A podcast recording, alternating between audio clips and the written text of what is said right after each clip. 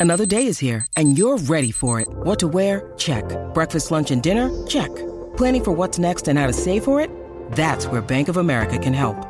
For your financial to-dos, Bank of America has experts ready to help get you closer to your goals. Get started at one of our local financial centers or 24-7 in our mobile banking app. Find a location near you at bankofamerica.com slash talk to us. What would you like the power to do? Mobile banking requires downloading the app and is only available for select devices. Message and data rates may apply. Bank of America and a member FDIC. Have you ever felt? Are you listening? Yo, what's going on, everybody? This is Marcus Murray from Black, Married, and Debt Free. And yes, you have heard correctly.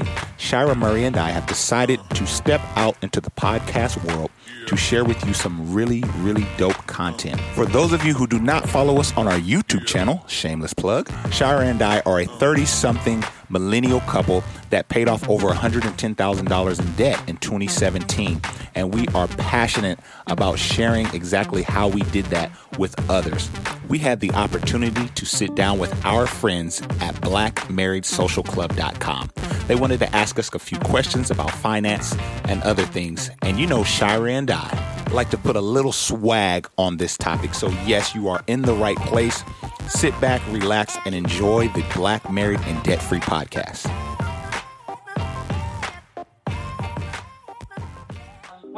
Budgeting tips you'll give um, spouses who may view money differently or have a different relationship with money? Like one may be a spender, one may be a saver. So, how do you combine those two behaviors without the friction and, and Right. Yeah, it's always tough. Uh, I, I think we kind of broke it down to like five steps. The first step being to be realistic. I think uh, if you, you know, to tell your spouse, hey, I think we should save 80% of our income at, off top. That might not be super Right. realistic. so you want to come up with something that, uh, what's something that we could really do? You know, because you don't want to set the bar so high and then you get discouraged because, you know, you weren't able to do it or your spouse was able to do it. Uh, second one is to be goal oriented. So, uh, you know, Shira likes to speak about SMART goals. Um, don't just make it so lofty and, and, and, and you're, you're not, it's not specific, it's not uh, measurable, it's not, uh, uh, attainable. It's Attainable. not time bound. yeah, Yeah, so you certainly want to be goal oriented. You want to think about your short term goals, maybe things you want to do for this month, but you also want to think about your long term goals as well and make sure that you're incorporating those goals into your budget or your financial spending plan. So that's certainly um, helpful. And then also we have we talked about budgeting for like individual enter- entertainment monies. Yeah. So I get a little bit, he get a little bit. I don't have to go, you know. You, So there's some some inde- independence, some independence. yeah, in there as well. So that's that's certainly um, right. are we getting our allowances?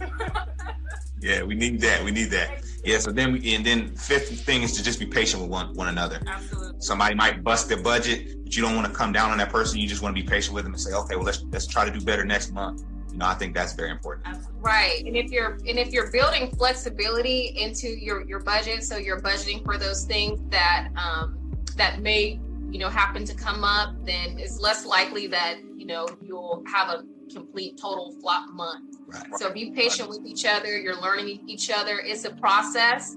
Um, some, some folks watch every single dollar, but we've gotten to the point to where we don't have to do that anymore. It's just like being on a strict diet versus following a, a, a healthy, you know, a healthy lifestyle. Right. Right. You know, so you'll eventually get to a point where you don't have to just nitpick every little thing. You don't want to do that because then the money's in control and you're really not. Oh, good. That's really good. Yes. That's really good. Thank you for that. One of your videos you uh, you have is 30 ways to build your savings.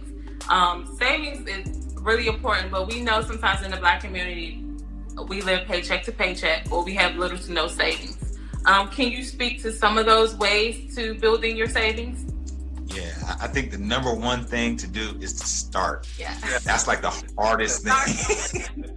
you know what I mean? That's the hardest thing to do. You're like, oh, you know, I'm gonna get to it, or I need to increase my income first, and then I'm gonna. But just start somewhere. You know, I think that's very important. You just save something. Start yesterday. Right. So I think Yeah. that's that's number one.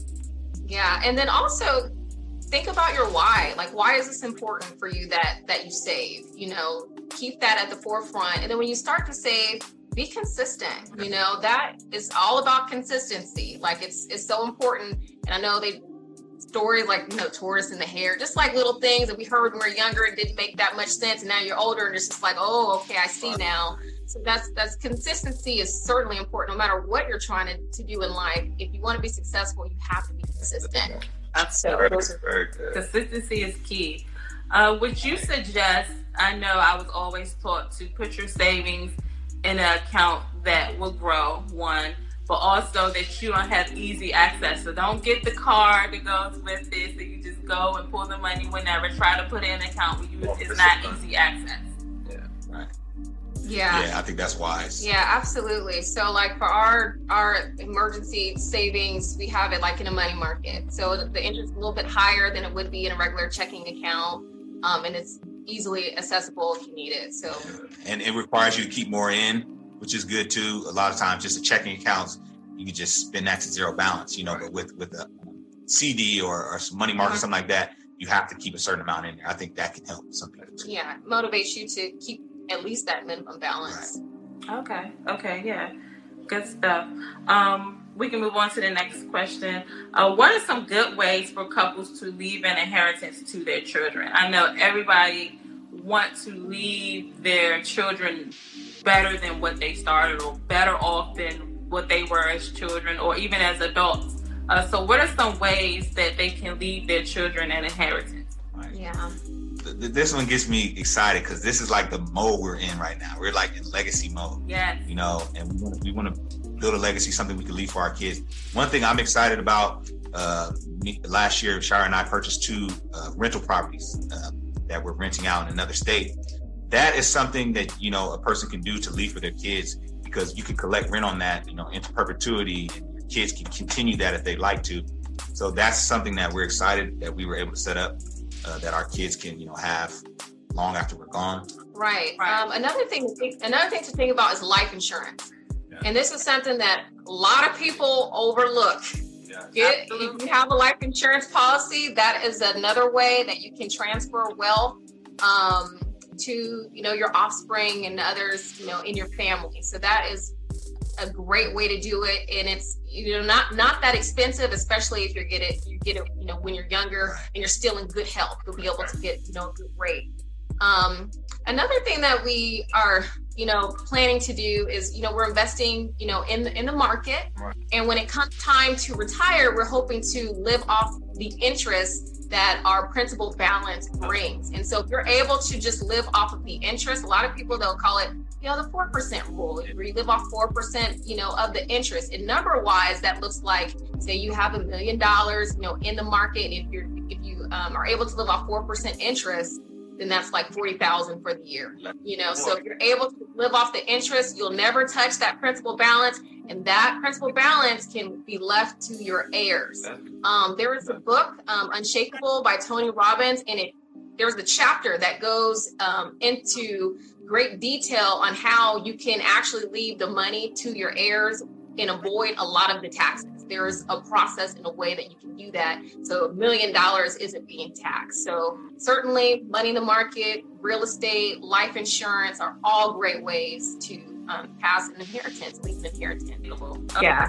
I hope everybody is on live is uh jotting Taking notes note of that, right? Yeah. that we can actually we have a book club, so that'll be one Yeah. book that we can Oh, good. Oh, that's great. in that. That's really good. Um, in one of your episodes, you went to go see a financial behaviorist, and I did not even know that existed. So um, she spoke about some of the psychological aspects of that place and how we handle money as in the black community. Can you speak on some of the nuggets that you took away from that seminar that you went to? I found it very interesting. Yeah, absolutely. So we got the chance to go to a lecture uh, with Dr. Anita Johnson, and like you said, she's a uh, financial behaviorist. And one of the things she spoke about was, you know, how money has affected us, you know, throughout the years, affected African Americans throughout the years, and how that affects the way we deal with money today. And some of the things that we were able to take away from that is, you know, when you look at some of the financial hardships we've been through, uh, the, the closing of Freedman Bank, which was the first uh, black-owned bank uh, in, is In the- in, in America. in America, yeah, at the time, uh, shortly after slavery. you know, we've had so many things that uh, also Trauma. yeah, traumas that help us to not really want to trust the banking system or trust. You know, how many people do you, you do you know say, you know, I, no, I don't want to put my money in that bank. Right. I just don't believe it. Keep it under the mattress. Keep it under the mattress. Stick it in here. You know. right. So there's so many traumas that we don't even know exist. It's just kind of been passed down. Right. You know, grandma did it this way, and we don't know why she did it, but now we do it that way. So right. she spoke to that, and we were able to to kind of look at that, and like she was, she said so many times that you have to look at that root. You know, dig up the root and see, okay, why do I look at money this way? And so that was one of the things we were able to to draw from that lecture. Right, absolutely. There's a historical context, you know, and even thinking about slavery, we went from slavery to sharecropping, which is basically a debt-based way of, of doing things. You know, you're you're constantly in, in debt, um, and so then, uh, in addition to the historical uh, context, is also the the personal context. You know, how did you grow up? You know, what what did you see um, growing up? Were you raised in a single parent home? Did you have both parents? And how did they interact with money? So it's really this combination of things that have really um, in, impacted us as, as Black people in America. And one of the things that she said that was really, um, I thought was very interesting was during the sub subprime loan saga, um, a lot of Black women, single Black women who actually qualified for for non-adjustable rate loans, qualified for good loans, actually um, were were dealt these faulty loans, and many uh, single black women lost their houses even though they had good credit and they qualified for, purpose, for perfectly fine loans. You know, so it's the, our relationship with money and just the financial literacy is also a big piece too. Yeah, Yeah. absolutely. So we we definitely have to work to change the narrative that African Americans we just don't have a good relationship with money and financial literacy is very important in our community.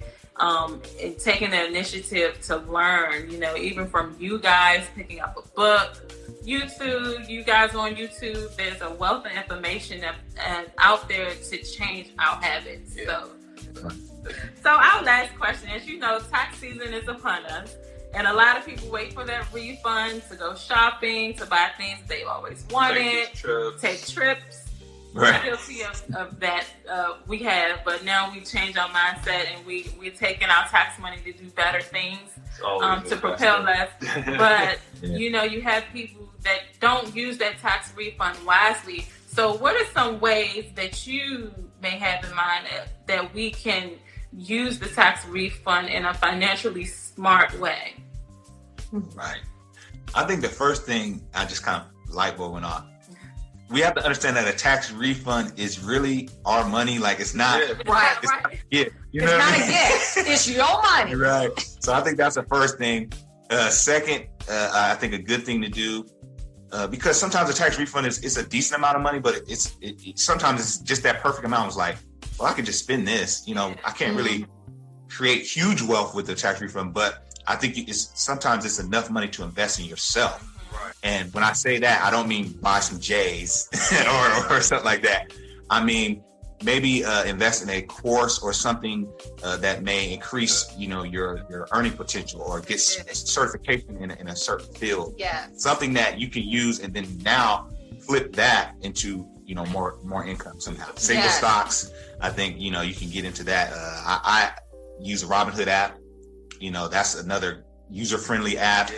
That kind of a novice can use, and you can start with very little. So Right. that's that's good. That's a good one. Yeah, it, or you can open up a, a Roth IRA. I know we have a video about that on our on our YouTube channel, and so that's a great way to place your money somewhere where it will grow and there won't be any taxes on your on your interest. Yeah. And so, as Marcus was saying, it's like that is your money, and so really think about why you're actually receiving um, a tax refund. Would it be worthwhile for you to keep more of your check and invest it? and receive the return because when when you're basically loaning your money to the government on an interest-free loan, they're not paying you interest that they received on your money. Yeah. So that's something to consider. Yeah. Yeah, that's like That's a good way nugget to right look at it. Definitely a golden nugget. Yes, I want all of my money, all of it. All of it. From A to Z. That's, that's good stuff. You guys have a wealth of information. Um, let everyone know where they can find you on YouTube, on Instagram, on podcast. Anything. Your podcast is amazing. You guys just got started with that. And that I've listened to what you have there, and it's already amazing. So keep going with that. Just tell them where they can find you. Okay. Well, we just want to thank you guys again for this Yeah. opportunity uh, to sit down with you guys. Um, but you, you, uh, if you're looking for more from Shira and I, you can find us on Instagram. Here on Instagram, uh, we're at Black Married Debt Free, and then on YouTube, we're uh, Black Married and Debt Free. Uh, and on our podcast, it's the Black Married and Debt Free podcast, and that's available anywhere podcasts are available. Uh, so yeah, just just Google Black Married Debt Free, and you'll see a bunch of stuff of ours come up. So yeah, we're trying to just spread the word on as many platforms as we can. Absolutely. Amazing, man. Y'all truly a blessing to Yes. the culture. Y'all are black history. You all are black history, but nah, it really is, you know. Um, we don't know. We're all in the exennial, millennial forms. Like Right. say, what we carve in and what we try to do and help with our peers look like us, you know, 20, 30 years from down the road, we look back, you know, we can recreate Black Wall Street. We can Absolutely. it just takes unity, passing information, doing the work within your own circle, gaining, making that circle bigger, and just so on and so on. You know, y'all really Absolutely. inspiration though. You know, definitely. Absolutely. Thank you. Thank you. Thank Thank you you. guys. So this will not be the last time you hear from us. Not And thank you for joining us. And we we out Cali, we gonna be like, hey, cuckoo. Yeah, let us know for sure. Yo, so we hope you guys enjoyed that podcast episode. We hope that we said something that you can take away and apply. We are here to inform and to inspire. So do us a huge favor and rate this particular podcast on whatever platform you're streaming this. Rate this five stars, write great reviews. Anything that you can do to help us, we really, truly appreciate it. All right? So for Black Married and Debt Free, this is Marcus Murray signing off until next time. All right? I'll let you guys later. Peace.